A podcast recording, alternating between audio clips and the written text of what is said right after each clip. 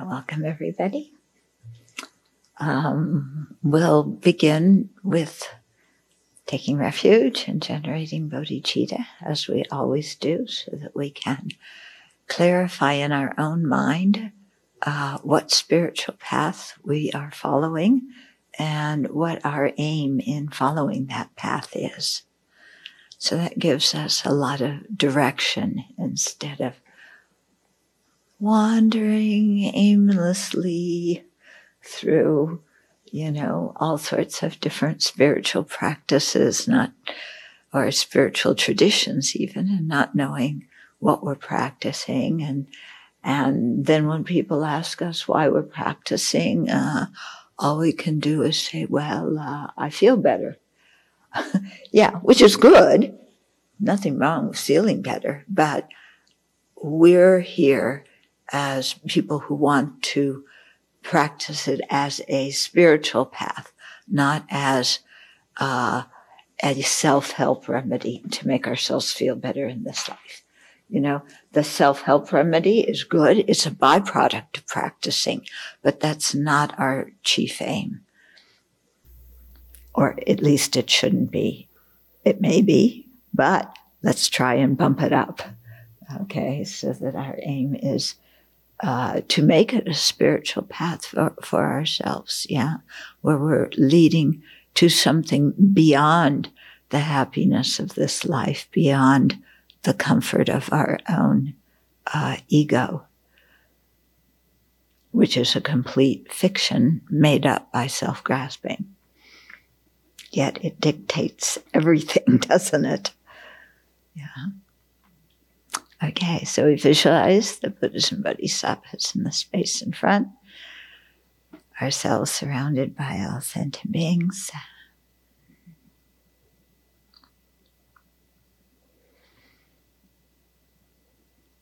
And it's very helpful to put the sentient beings we're afraid of, or distrust, or are mad at,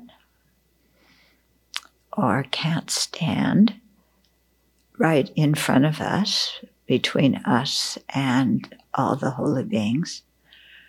And they too are facing the holy beings, seeking refuge. And we have to look at them in order to see the Buddhas and Bodhisattvas. We can't ignore the certain people that we're afraid of or don't like.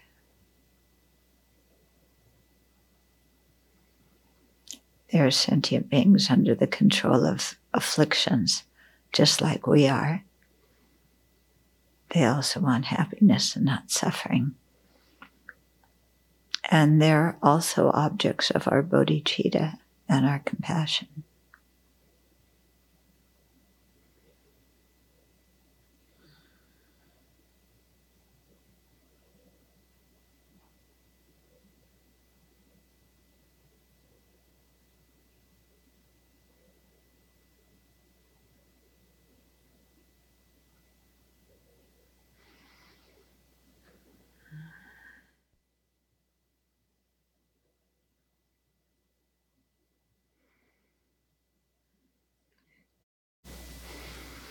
So, as we think of the plight of sentient beings, including ourselves,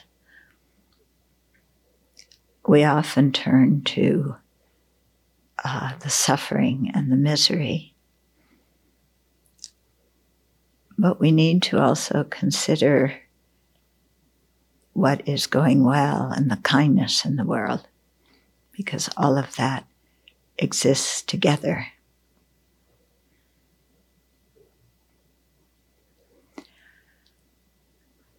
So, on one hand, we read, especially now, what's happening with COVID in India.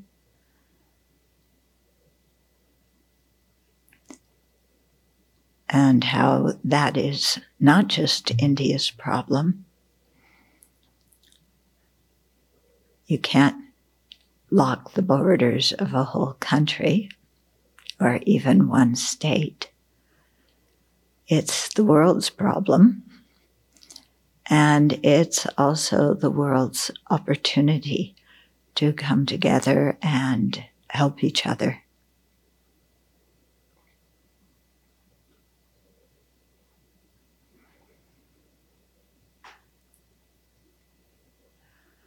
So, part of what's happening in India is due to the corruption of the government. Part is just biologically what's happening with the with COVID. Another part has to do with people's personal level of commitment to wearing masks and keeping social distance. And then also there's the factor of karma.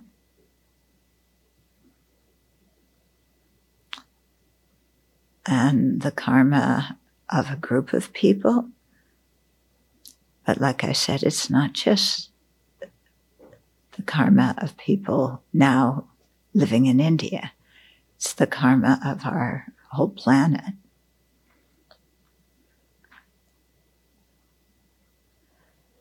And yet, at the same time, as we're experiencing the results of karma, we're also creating new karma.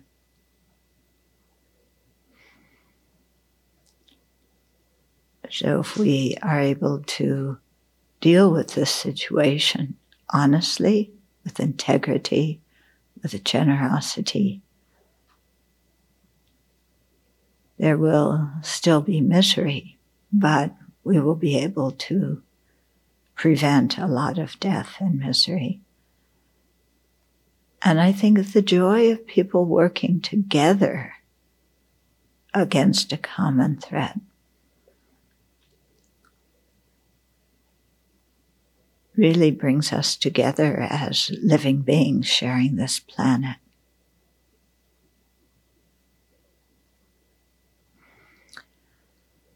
And yet, samsara is not limited to this planet.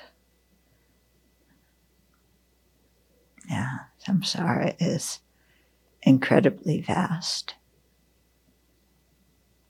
And we've made the commitment to be of as much benefit to all these living beings now and also in our future lives until we attain full awakening, and then after that as well.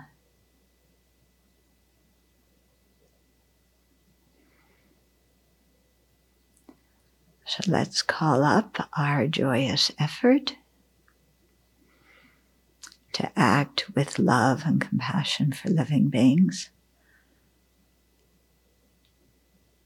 And to progress along the path to Buddhahood so we can develop the skill and the powers and the ability to best benefit them. So let this be our motivation for listening to Shantideva's advice and instructions to us today.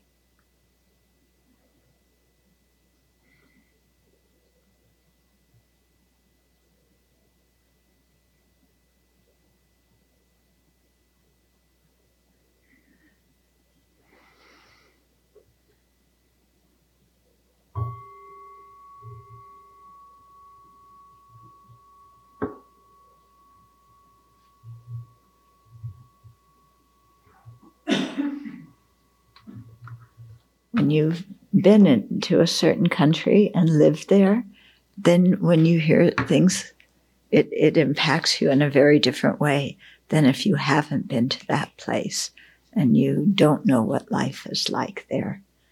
Yeah, and because I've spent a good deal of time in, in India, um, I just can't imagine what's happening now, you know, or how they're going to how to to solve it and remedy it. It's it's quite a mess. Yeah. And it's like I said, it's all of our it belongs to all of us. Yeah. I mean, a few months ago, we were the country that the world was worrying about because COVID was spreading so rapidly here. And, and India was doing quite well. And now, a few months later, you know, we're doing better, and India is really having trouble. So, nothing to gloat about. On the other hand, Last night, Biden gave his first talk to the US Congress. And if you remember listening to any previous talks, it was always a white man giving the talk and two white men sitting behind him, the vice president and the and the um, Speaker of the House. Last night was Biden giving the talk, and our black South Africa, uh, South um, Asian vice president, a woman, and Nancy Pelosi, a woman, sitting behind him. That was a first. You know, she's the first female vice president. Pelosi's the first female Speaker of the House. So, you know, it it was um, you know, something's changing there. Yeah. So that's good, huh? slowly, slowly.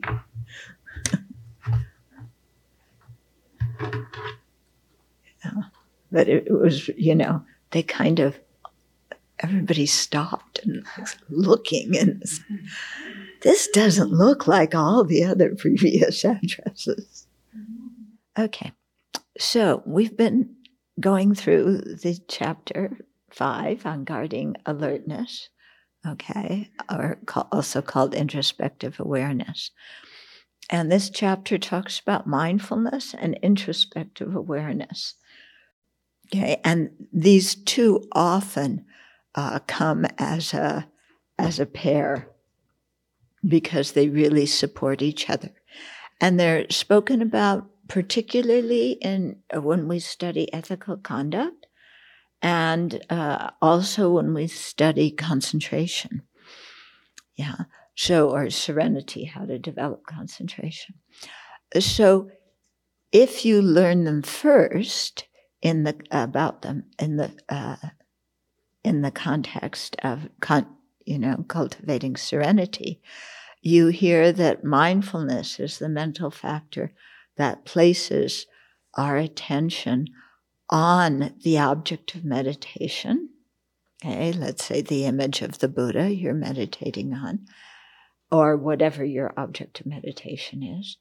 And it not only puts your mind there, but it keeps the mind there. Okay, because mindfulness is related to memory, to recollection. So you're recollecting you know, your body, your um, object of serenity. And then with a corner of your mind, you check and see, are you still on that object?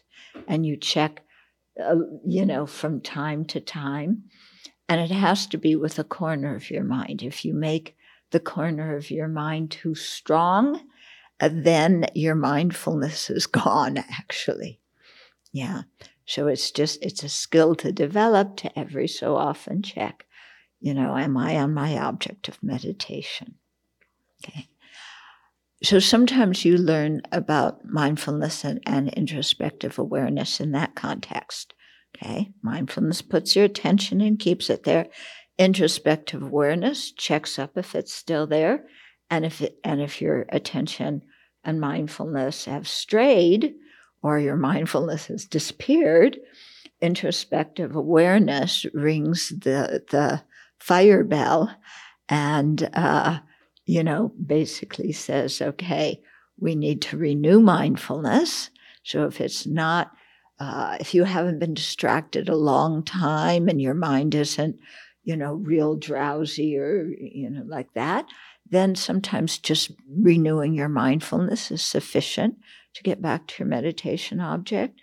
Other times, if your mind is really bonkers, okay, and you're remembering all sorts of stuff, or your mind is getting angry and you're replaying this video in your mind from how many decades ago, I can't even know.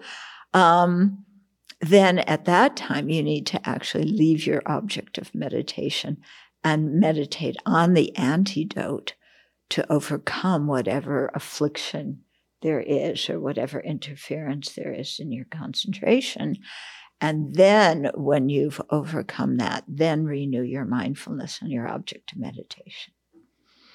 Okay, so that's how it, those two are described in that context. Right now, we're talking about them in the context of ethical conduct, which on the path actually comes before developing concentration. If you remember the three higher trainings, ethical conduct is the first one, then concentration, then wisdom. And they're developed in that order, which doesn't mean you have to completely do everything perfect in ethical conduct before you start developing concentration and wisdom. But you know, you have to emphasize your ethical conduct at the beginning because the qualities you develop doing that will help you when you, you know, try and increase your concentration and meditation.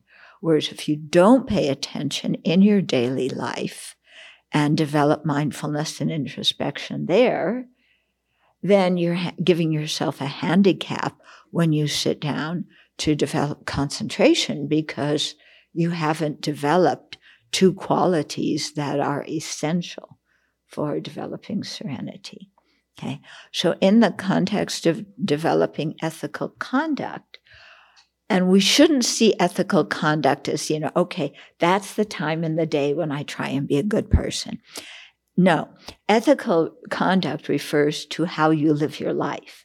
So it refers to how you wake up in the morning, your morning ritual, how you talk to other people in the day, what you choose as important to do during the day, how you deal with frustrations and problems when you're doing that.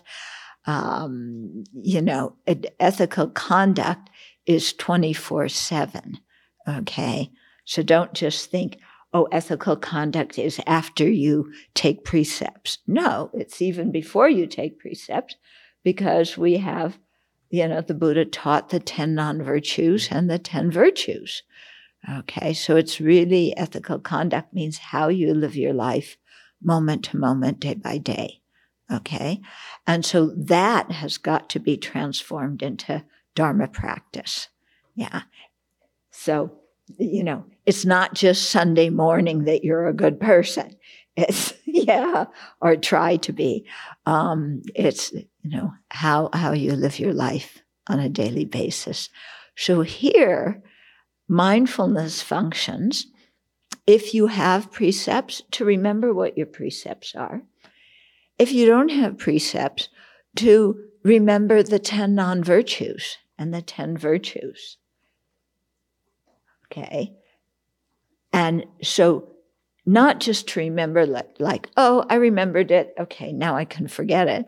But to keep your mind on it, to recollect those things throughout the day, to have them be so ingrained in your life that you automatically uh, act with ethical conduct and you automatically monitor your actions of body, speech, and mind.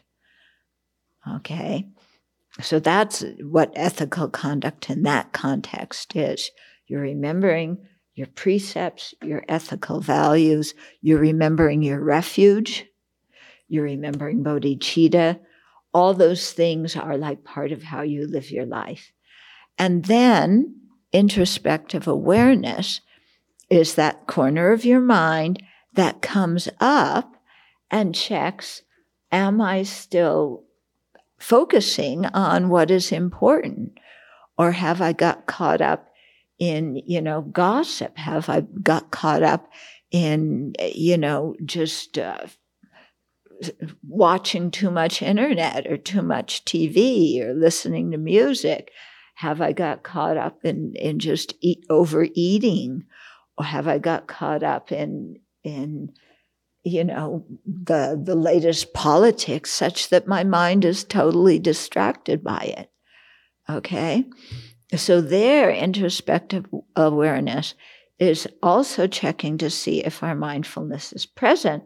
But here our mindfulness is focused mostly on precepts, refuge, bodhicitta, how we're living our life.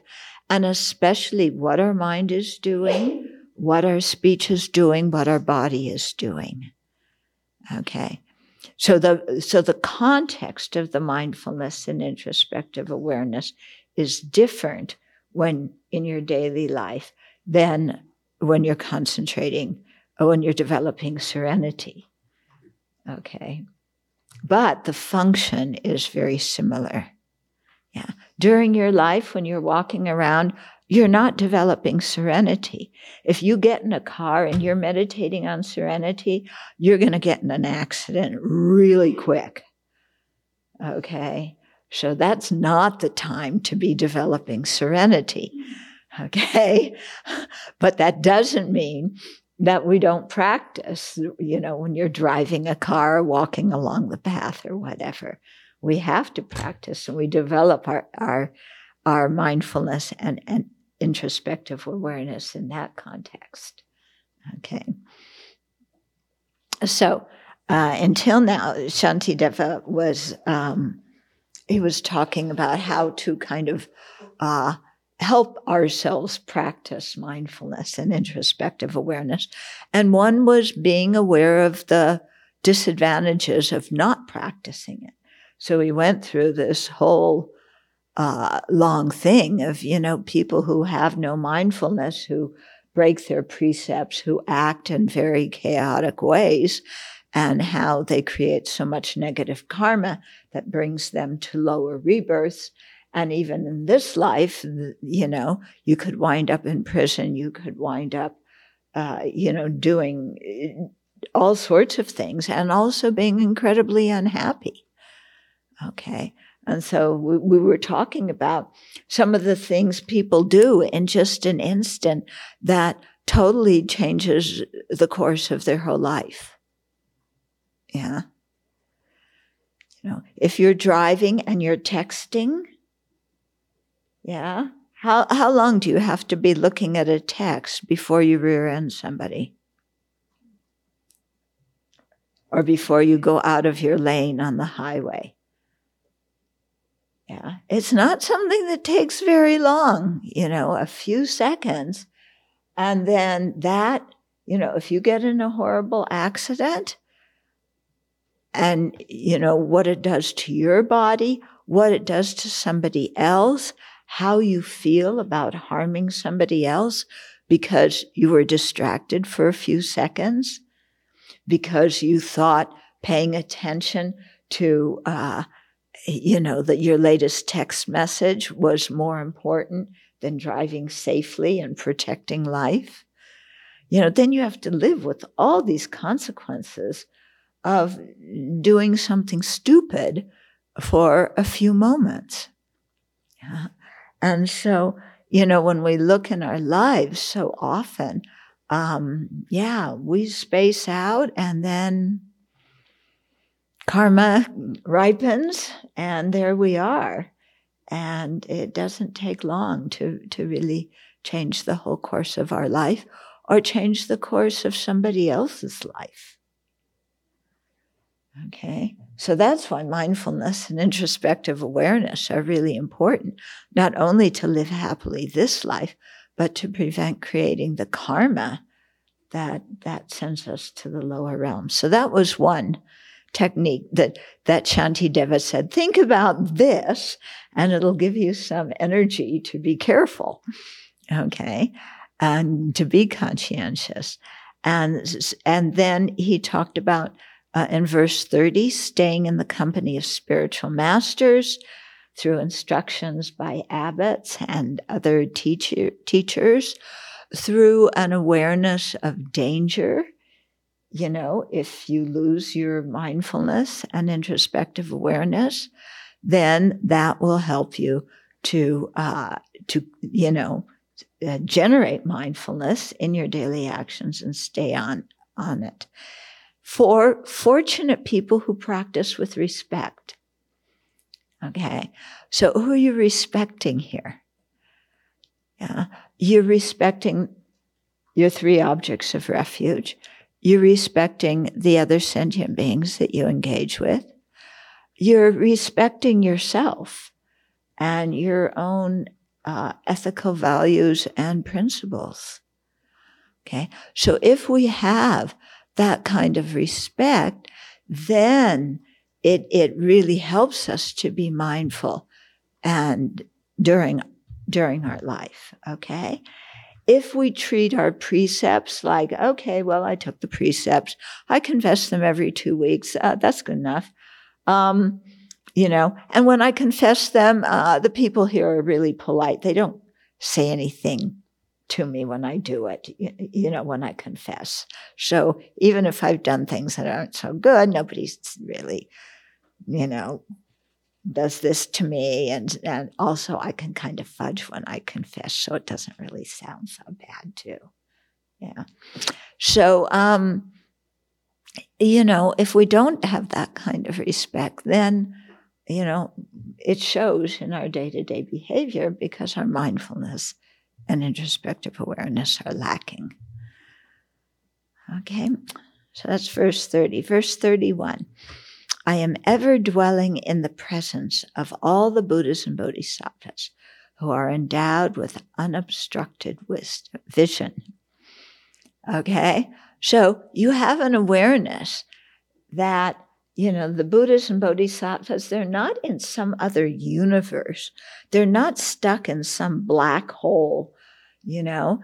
They, uh, the Buddhas have omniscient minds. The, the Bodhisattvas have psychic powers, you know, so they know what we're doing. So even when, you know, sometimes we think, okay, when I'm with other people, then you know, I'll keep my precepts and I'll, and I'll look really nice. But when I get in my own room, you know, nobody sees what I do. Yeah. They don't know that I'm actually on doing on internet doing this that and the other thing they don't know that i'm writing secret love letters to somebody or you know that i'm gambling online or you know whatever it is okay so you think, oh, yeah, as long as I'm alone, nobody knows. This verse is saying, actually, the Buddhist bodhisattvas know what's going on, you know, because it's just all phenomena are in the per, uh, the range, yeah, of the Buddha's omniscient mind. Yeah? And the bodhisattvas may not be omniscient, but they have a lot of psychic powers and can be checking up, yeah, so they're not spying on us. Yeah. Okay. They're not like the FBI or the CIA or Putin's, you know, gang. So don't don't take it like that. They're checking up to see how we're doing and if we're, you know, practicing well and how they can help us. But if we really respect them, yeah, we don't want to look like jerks.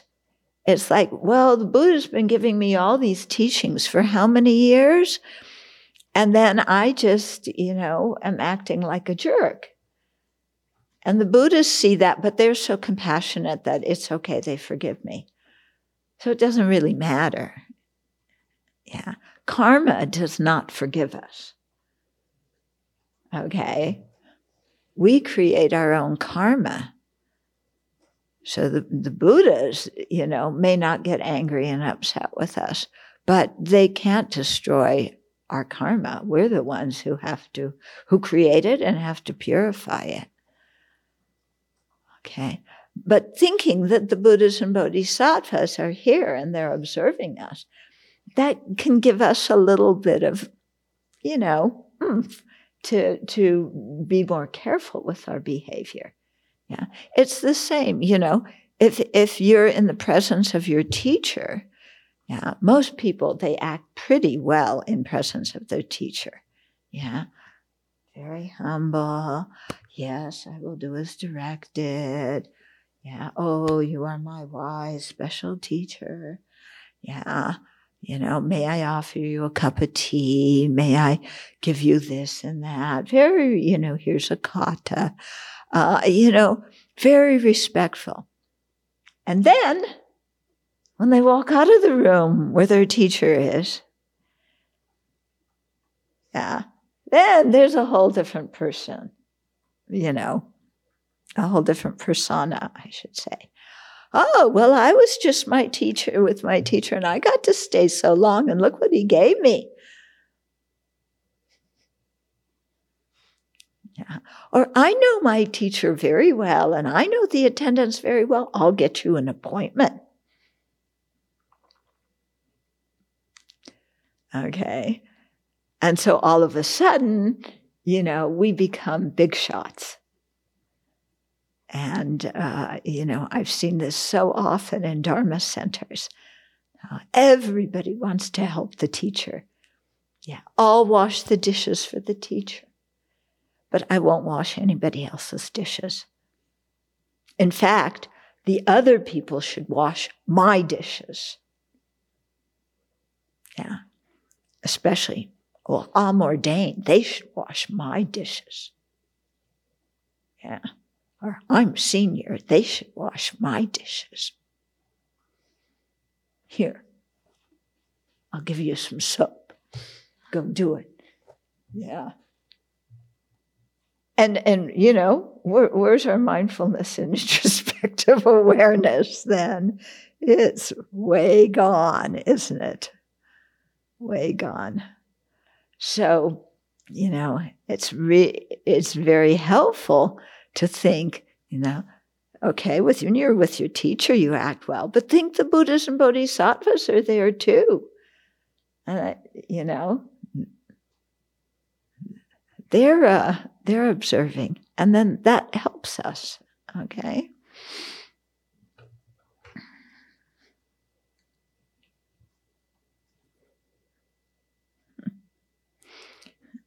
I remember one time um, talking with another disciple, some one of my teachers, and we were joking that we could just imagine what happens when all of our teachers get together, you know, and talk about their disciples. Like, oh, you should know what this one does, what this one does. I mean, of course, they're not going to do that, but it would be really funny if they did. Yeah, I'm sure they have great stories about what uh, what their students do.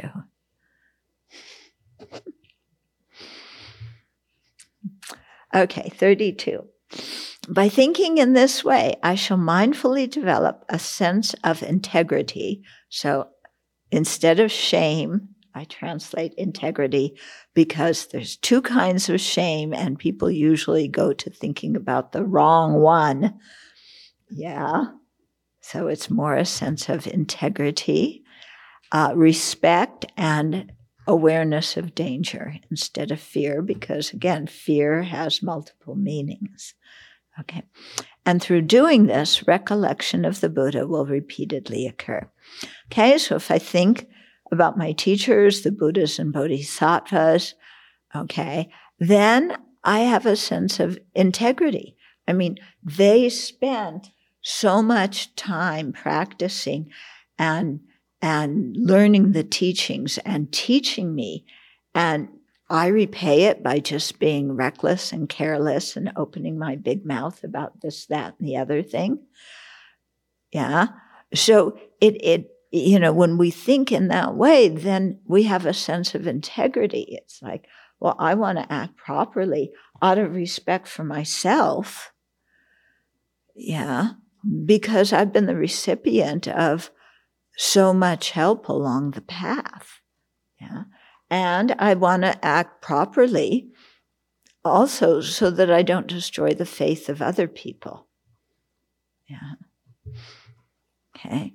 So uh, we develop a sense of integrity, of respect for other people, and self respect. Okay.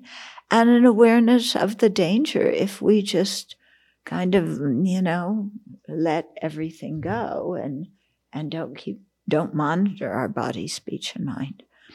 So monitoring our body, speech, and mind doesn't mean that our introspective awareness is like this heavy duty, you know, I'm watching what you're doing, you know, and as part of your own mind, don't you be bad, you know, what isn't there some jingle about Santa Claus doing something like that?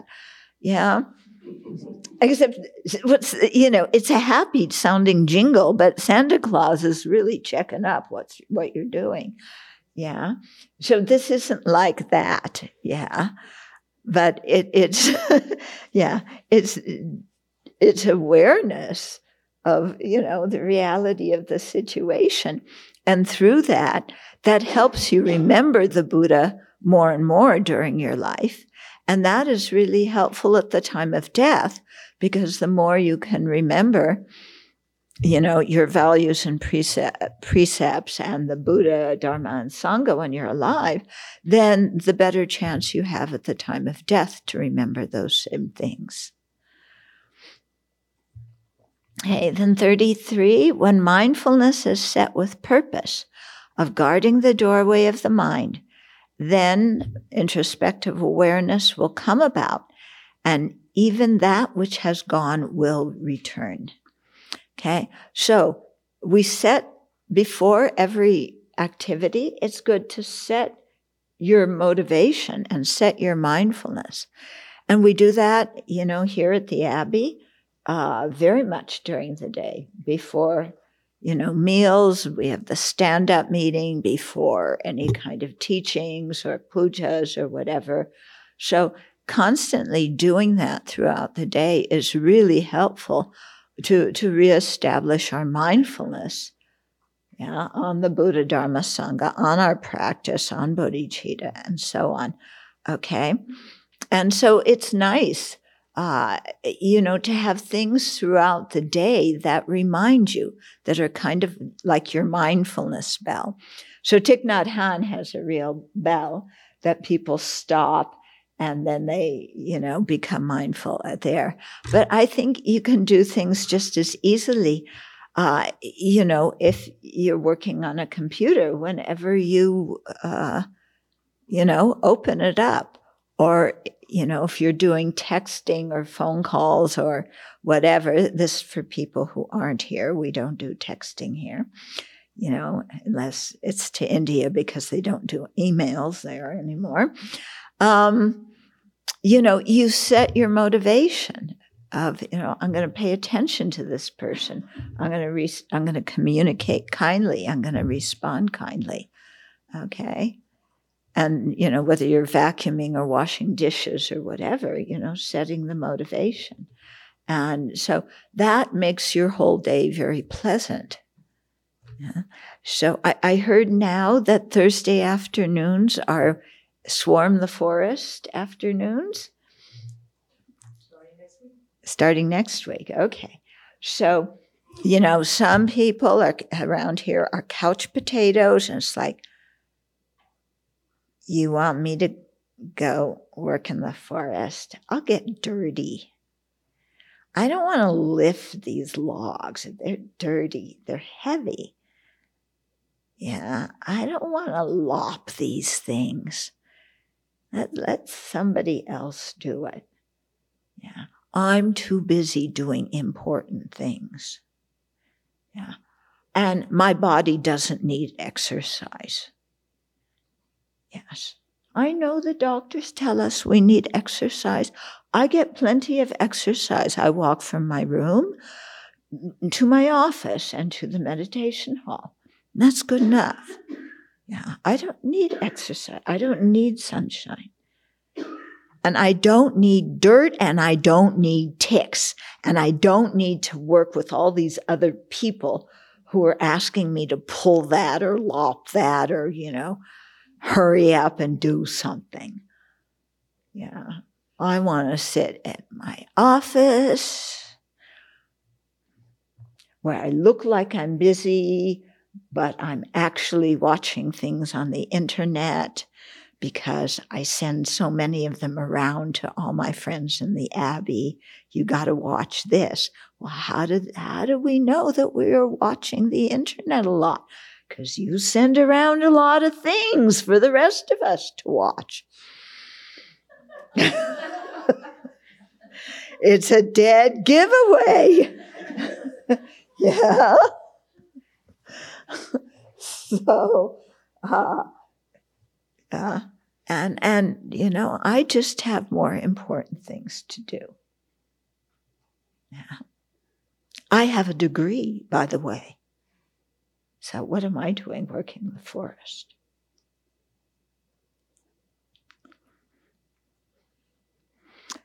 Okay, so those people really need to work in the forest.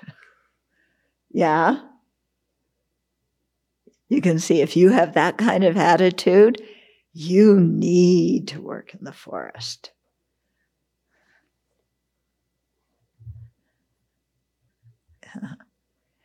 And it's good for you. You get exercise, you're outdoors, it's beautiful outdoors. It's really fun when everybody works together. And you can see afterwards that you really did something. When you work on a computer, you can, at the end of the day, you can't see anything. Your desk looks exactly like it did when you opened it, when you sat down in the morning okay, except probably with more things piled on it. But, you know, when you work out in the forest, there's a real sense of, I did something, look, you know, and then you know that other people will walk in the forest and it'll be a much pleasanter journey for them. You know that you're working to prevent fire here. Yeah. So I'll see you next Thursday, although if I had my druthers, it would be this afternoon.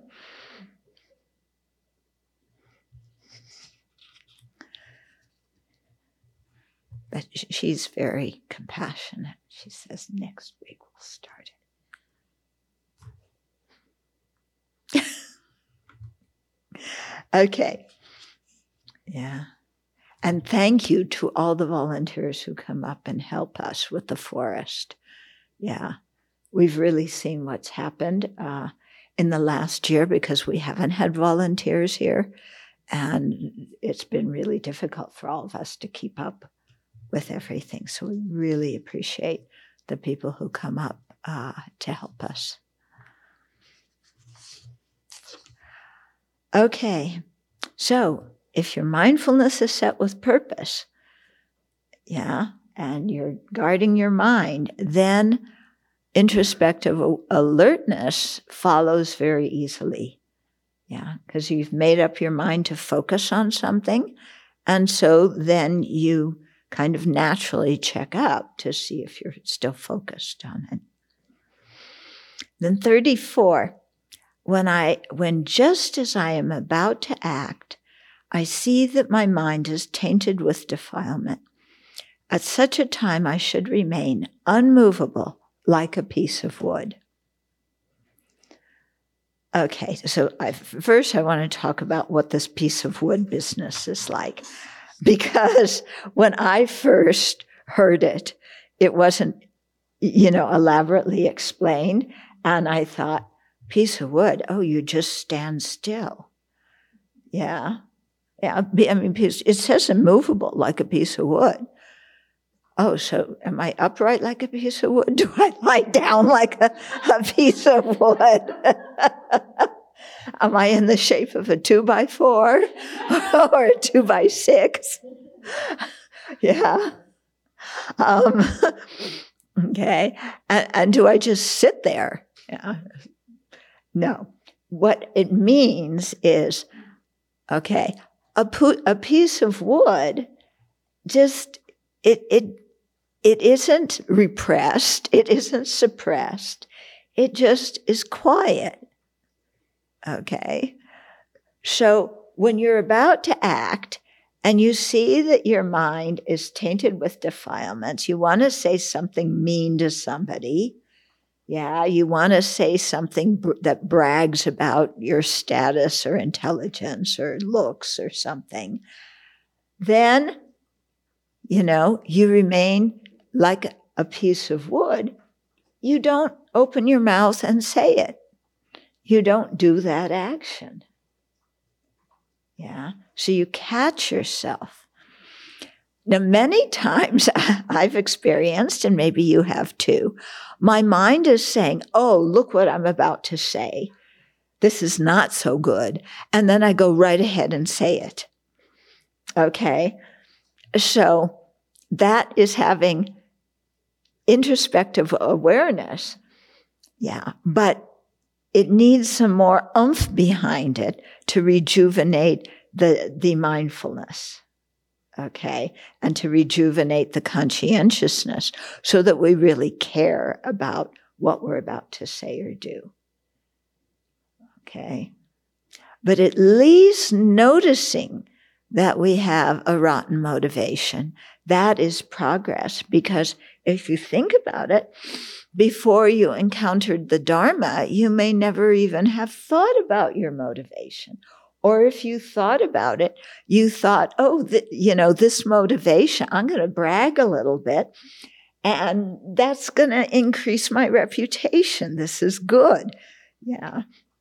So you confuse non virtue with virtue and go ahead and do it, uh, creating non virtue, but, you know, thinking that, that uh, you're getting some benefit from bragging. Yeah. Because so much benefit comes from bragging, doesn't it? I mean, nobody else is going to talk about our good qualities. We better talk about them we better advertise them. This really, I mean, this is what the world is like now, especially in, you know, if you want to get a job in a competitive workplace, you have to turn yourself into a commodity and self advertise. Yeah. And you don't follow any kind of code of correct advertising. You just make up anything it's like, well, I don't really know how to do that, but I'm a very quick learner. How many times have I read that on applications? Yeah. yeah. That one's a dead giveaway, too. um, you know, or like, I know how to do this, and it's very similar to that. And, or you up the notch uh, you know, I mean, we know all sorts of ways to how to make ourselves look good. Okay. And, uh, you know, sometimes we increase our job title. Yeah. You, you see that sometimes. People are um, like these job titles that you don't know what they mean. They're assistant to the manager for this and that. Yeah which means you probably, you know, you're assistant to the manager for the overall supervision of the status of the facility. Okay, so that means you're the janitor. okay. And if you're the janitor, you should have integrity about being a janitor. I mean, the people who work in the office, they can't function without janitors and cl- trash collectors, you know? So you should have your own dignity as that. And, you know, but to, to, you know, change your, your job description. Yeah. I, I I have the corner office. Yeah. Corner office. Yeah. So what? In grade school, you sat in the corner too. There were no windows. What? There were no windows. Sometimes in the back of the room there were windows. yeah. yeah. So in grade school, oh yes, all through grade school, I had the corner office. Yeah. yeah. So all sorts of, of ways that we we uh, we make ourselves look good. Yeah. And and that's what we're called on to do if you want a job, you know. Yeah. So I think you have to really think, do you want to play that game? Yeah. I know for myself, you know, I mean, I look, I read the all the application forms and things, and and I much appreciate the uh, forms where people are really honest, you know, and they're not trying to to make themselves look good. I've done, you know, innumerable meditation retreats under the guidance of so and so, Dorje Chang, and so and so, Rinpoche, and Sayadaw, so and so. And, uh, you know, well, yeah, you've done retreats, but what's your meditation been like? and did you go to all the sessions? Or were you in bed for half the sessions? okay. So I, I, you know, but I remember one time when my niece was filling out an application for college. And, uh, you know, they asked her, you know, talk about yourself. You know, that was one of the questions. And I said to her, you know, I think mention, mention the things that you're good at, that you respect in yourself, but also be honest and talk about what you're not so good at. Well, yeah, her mother wasn't very pleased with that advice. And my niece wasn't very pleased with that advice either, you know, because basically we know she doesn't have any faults anyway. So what's she supposed to write about? Right? And even if she did have faults, you don't tell people on a college, uh, you know, application that you have faults. Yeah. And yet, you know, I, I was talking with a, a friend of mine once, and he had a friend who uh, worked in the graduate department of uh, some university in the department, um, I think it was, I don't know, it was chemistry, physics, biology, something, one of the science departments. And, uh, and he was uh, involved with looking at the applications and deciding on the graduate students that would be accepted to the program. And he said that what he looks for in the applications is how students uh, or how the applicants respond when they fail? What do they do when they fail? And he says that for him is one of the most important things to look at. But of course, on an application, nobody wants to admit failing. But if you're a scientist or actually any field you work in, you're going to make mistakes and you're going to fail. And how do you respond when you fail, when you make a mistake, when you do something and you look like a jerk in front of your colleagues? Okay. And that really tells you something about a person's character. Yeah. Do they cover up their mistake or do they just say it?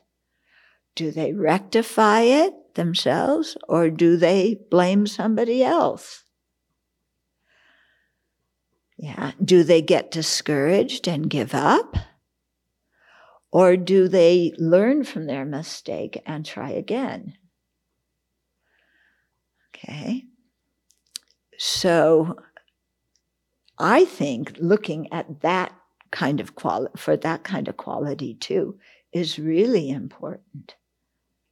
Yeah the the people, at least who come to the Abbey, of you know, I meditate so many hours a day, and I've done all these retreats, and I've studied all these texts, and you know, I know that I, I know this. You know, I've like I meditate on emptiness, and I really had this experience of emptiness, and and I've you know, kind of this deity and that deity appeared to me, and it's like often I'll say, yes, let them come. But my reason for allowing them to come is so that they can put their feet on the ground.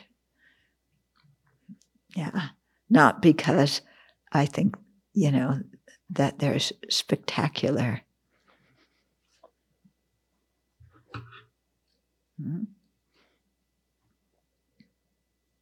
Yeah.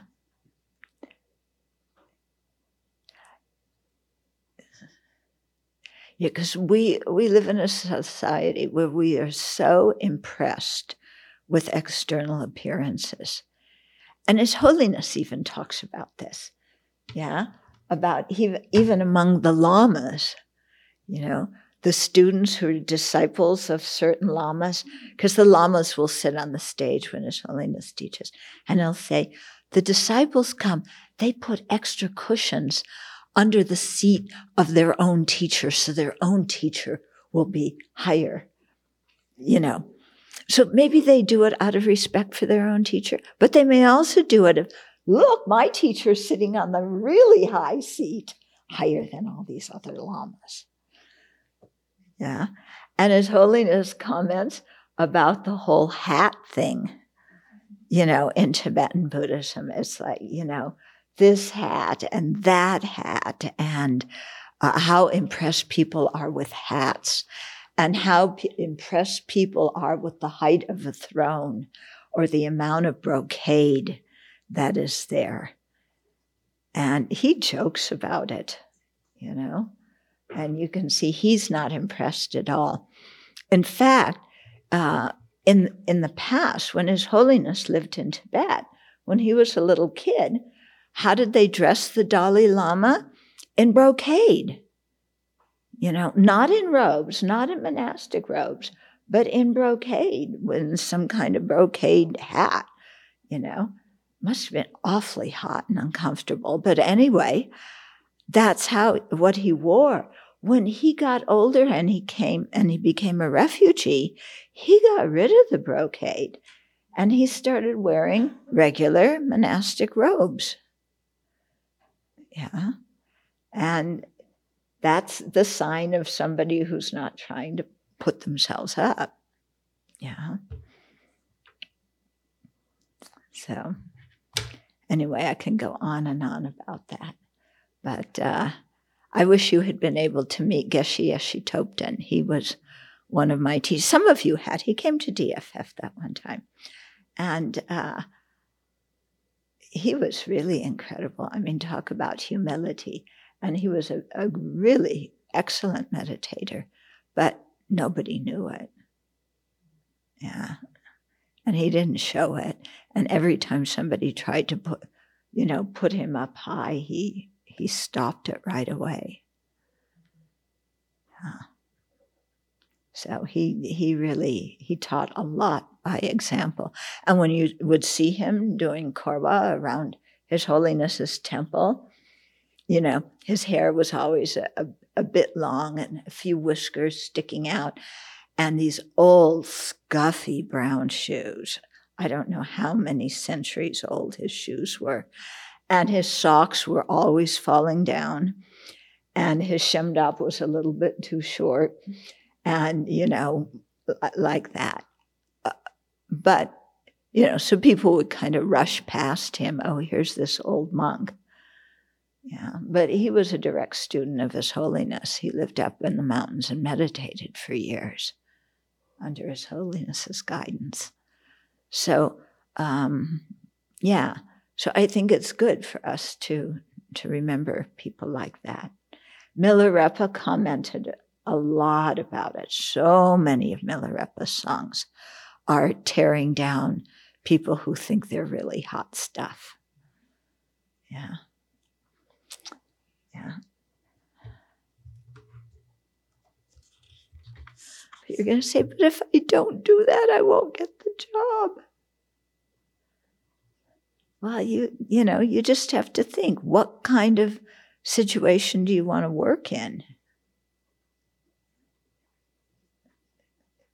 Yeah.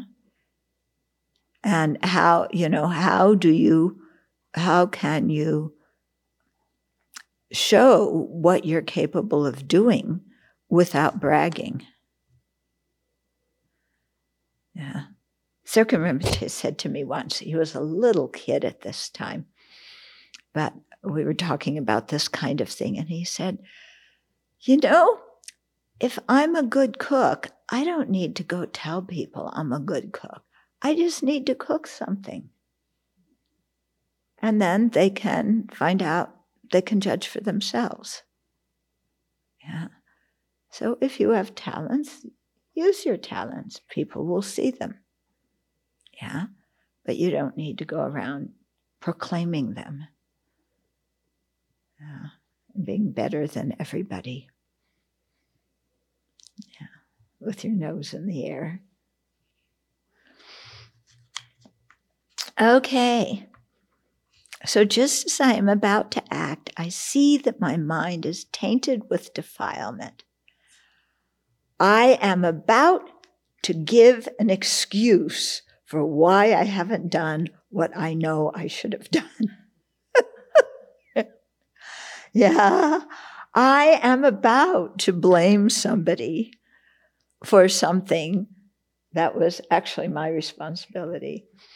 Yeah. I am about to just, uh, you know, take a shortcut because I want to finish this job real quickly. And I don't want to pay attention to what I'm doing to make sure I'm doing it well. I just want to finish it. And then later on, somebody else can come and repair it because I didn't do a very good job to start with. Yeah. So when you notice these kinds of things in, in your mind, yeah, then to stop,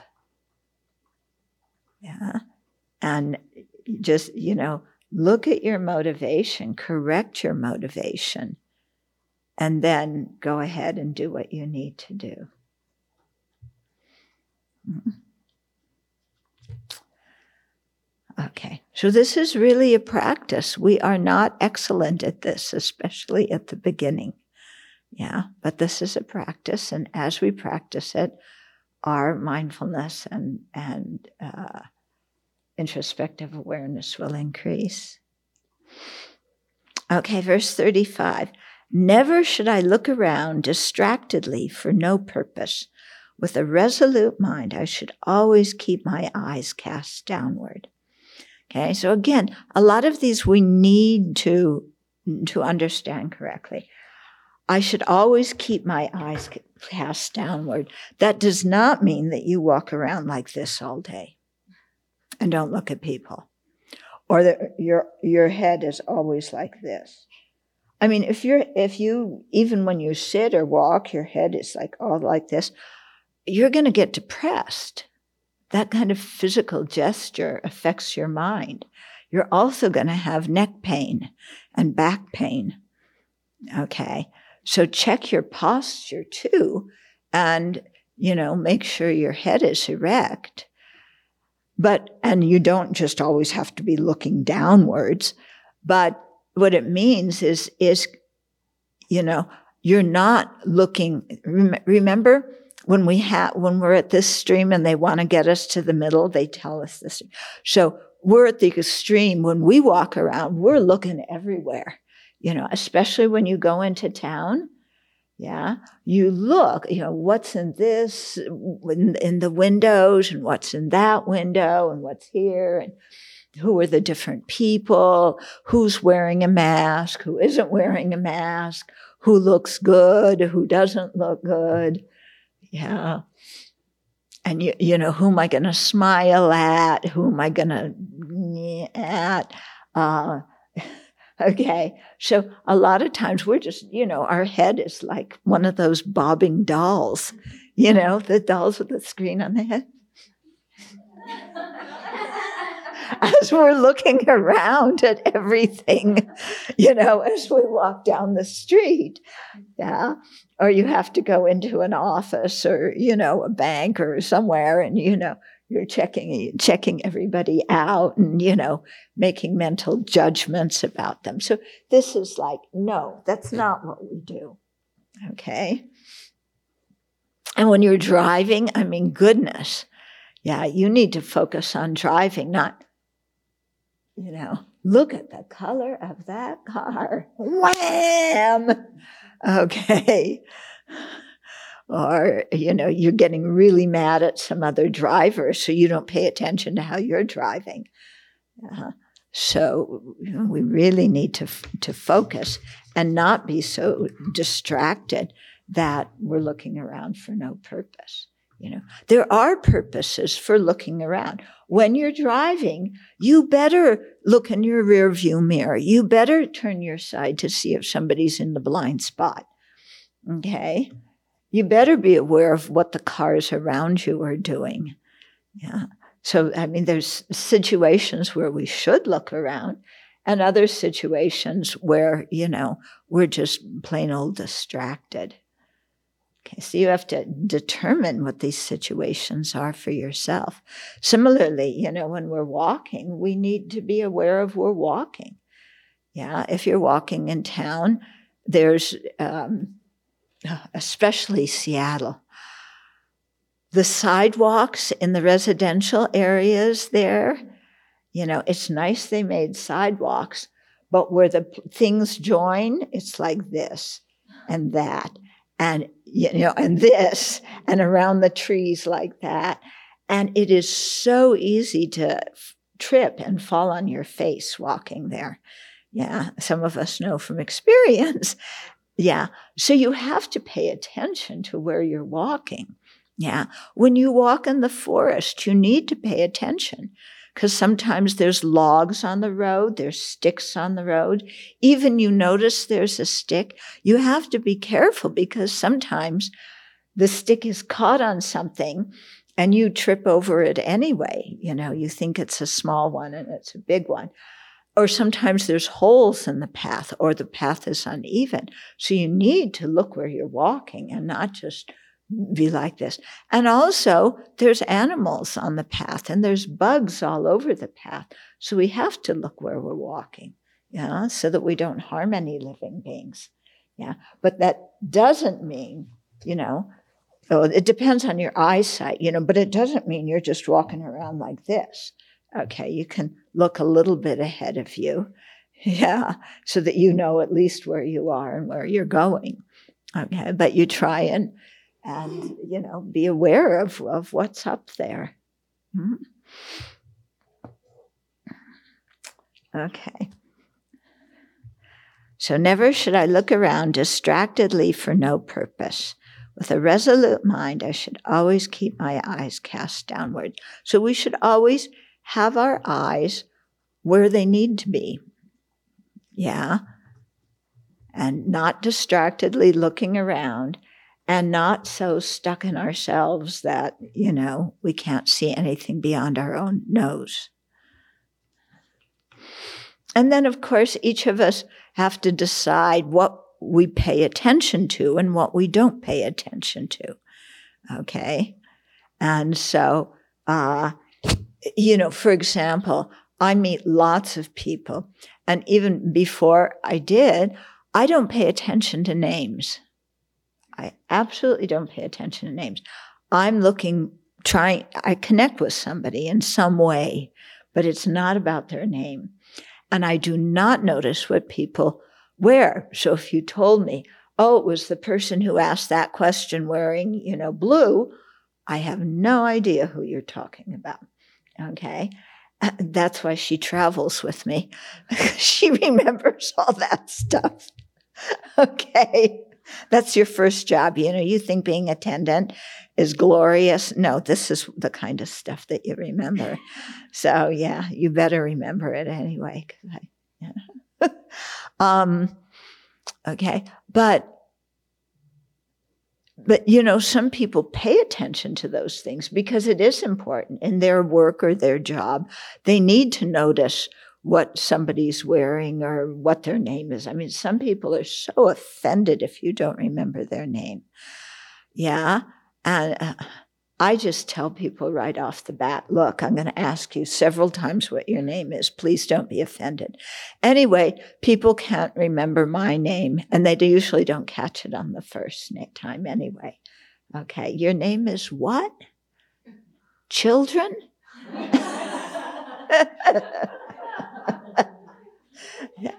no, Chodron. Oh, I see. Chodron. Yeah. Okay. Chodron. yeah, have a good day. Uh, but I don't even pronounce my own name properly. The Tibetans, you know, Karare? Yeah. yeah. I say my name, Thubten Chodron. Karare? You know, what? Okay. So, you know, you learn to laugh at those things. If the other person doesn't laugh, well, then I don't know what to tell you. okay. Okay, but we should uh, guard our mind and, you know, not just guard our mind, but when we're going into situations, have an intention about what we're going to pay attention to. Similarly, you know, when I when I teach, I don't notice who asks what. When somebody asks a question, I look at that person because looking at the person, part of it helps because my hearing is not so great, but also I can see often from their face and their body language that communicates more to me what they're, you know, in addition to their words, what their question really is. Okay.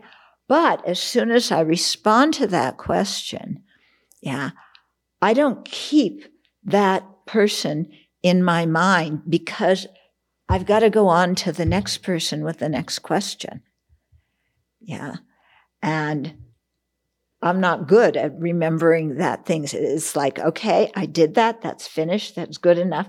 Now I have to put my concentration completely on this next person. Okay. So if, you know, if you say, oh, it was the person who asked this and such a question, I don't remember. Okay. Yeah. So you have another job. Um, but, uh, you know, but in that context, it serves well because I think it's more important for my limited mind to pay full attention to the person whose question I'm answering at that moment than to try and remember that person looked like this and they were wearing that, you know. I can't put my energy there. So what I'm saying is that everybody in whatever work you're doing, you will you know, choose what it is important for you to remember and what is it is important for you to pay attention to when you're dealing with other people. Okay. So you want to, from time to time, just check up, you know, because if you're paying more attention to the clothes they're wearing than to what they're saying, then something's wrong. Okay. We should be paying more attention to what somebody is communicating than to how they look. Yeah. And we should respect everybody equally for what they say, no matter what clothes they're wearing or, you know, how they speak or whatever, because, you know, everybody is to be respected. Yeah. So in many ways, you know, in many situations, we just have to completely cancel our usual judgment way of looking at other people. Yeah. And I found that especially true when I travel. Yeah. Because when you travel, you, you know, you, you're in all sorts of situations that when at home, you know, very often you aren't in because at home, you know, most people live with people who look like and think like them, or in neighborhoods where people look like and think like them. But when you travel, you're exposed to all different kinds of people in all different situations. Yeah. And so, you know, I mean, Indian buses are different now than in the past. But, you know, I've ridden on Indian buses together with chickens. yeah. And, and, you know, and with the people who are taking their chickens somewhere and you know and that's how they earn their their living or you know you pass somebody on the road with with oh the women in Dharamsala they would cut down the branches of the trees uh, and carry them on their head because that was the firewood it's supposedly illegal now but people still do it but um, you know to to be able to acknowledge that person when you on the road you know. So, yeah, so each situation, you know, involves some discrimination of what what to pay attention to and what not if you're limited in your attention abilities. okay. Then uh, let's stop here and see if there's any uh, questions. I did have a question in the beginning there when you were talking about the people who are the lack of mindfulness introspection can cause harm to others and to yourself. Mm. So that state of mind could be actually considered to be a cooperative condition for the karma to ripen. Oh yeah. Okay. If you're if you're reading your texts while you're driving, mm-hmm. okay, and you're not paying attention, your mindfulness is not on the road, your introspective awareness is not saying, "Hey, driving is more important. Mm-hmm. Look at the road right now." You're setting yourself up for an accident, for that karma to ripen to have an accident. Okay, because I sometimes in my head I think you know it's more the behaviors of body and speech because usually the mind is not not paying to them paying attention to the mind at all. So to mm-hmm. see that mm-hmm. that state of mind, introspective awareness, is hugely important. Yeah. To not have uh, cooperative conditions arise mentally so that you have changed your situation to yeah. have something. Happen. Yeah. Well, the, the you know, you're not going to be looking at your text unless your mind is saying, "Oh, that's something interesting." Yeah, so the mind is behind all the actions. And sometimes too when you're just in a very negative state of mind, you can also sense that you're setting yourself up for some negative karma to ripen. I remember one time I don't know what happened, but I was really angry and I was vacuuming and and I just thought, Chodron, you know, you're setting you're so angry that vacuuming, which usually you're not going to get hurt with, if you don't calm down, you're going to get hurt vacuuming. Yeah. So things like that. I even remember the room where I was in when I was doing that and where I was in the room where I said, Oh, stop. Yeah. That's where the introspective awareness is so important to say, wait a minute, what are you doing? And then, and how yeah. much that can actually help to prevent some serious harm. Oh, yeah. Verse 31 mm-hmm. Remembering that holy beings read our minds motivates us to choose virtue, but the text says it's supposed to cause fear or shame. Isn't this non virtuous? Isn't it attachment to approval? Okay that I tried to explain what fear and shame meant. I guess I didn't do a good job. Shame here does not mean, oh, I'm a bad person. I'm ashamed of myself. Okay. What it means is you have a sense of your own integrity, of how you want to be as a person, and you respect yourself. You have self respect. Uh, you, you want to be a certain kind of person uh, who's not careless, who, who's not just, well, whatever. Yeah.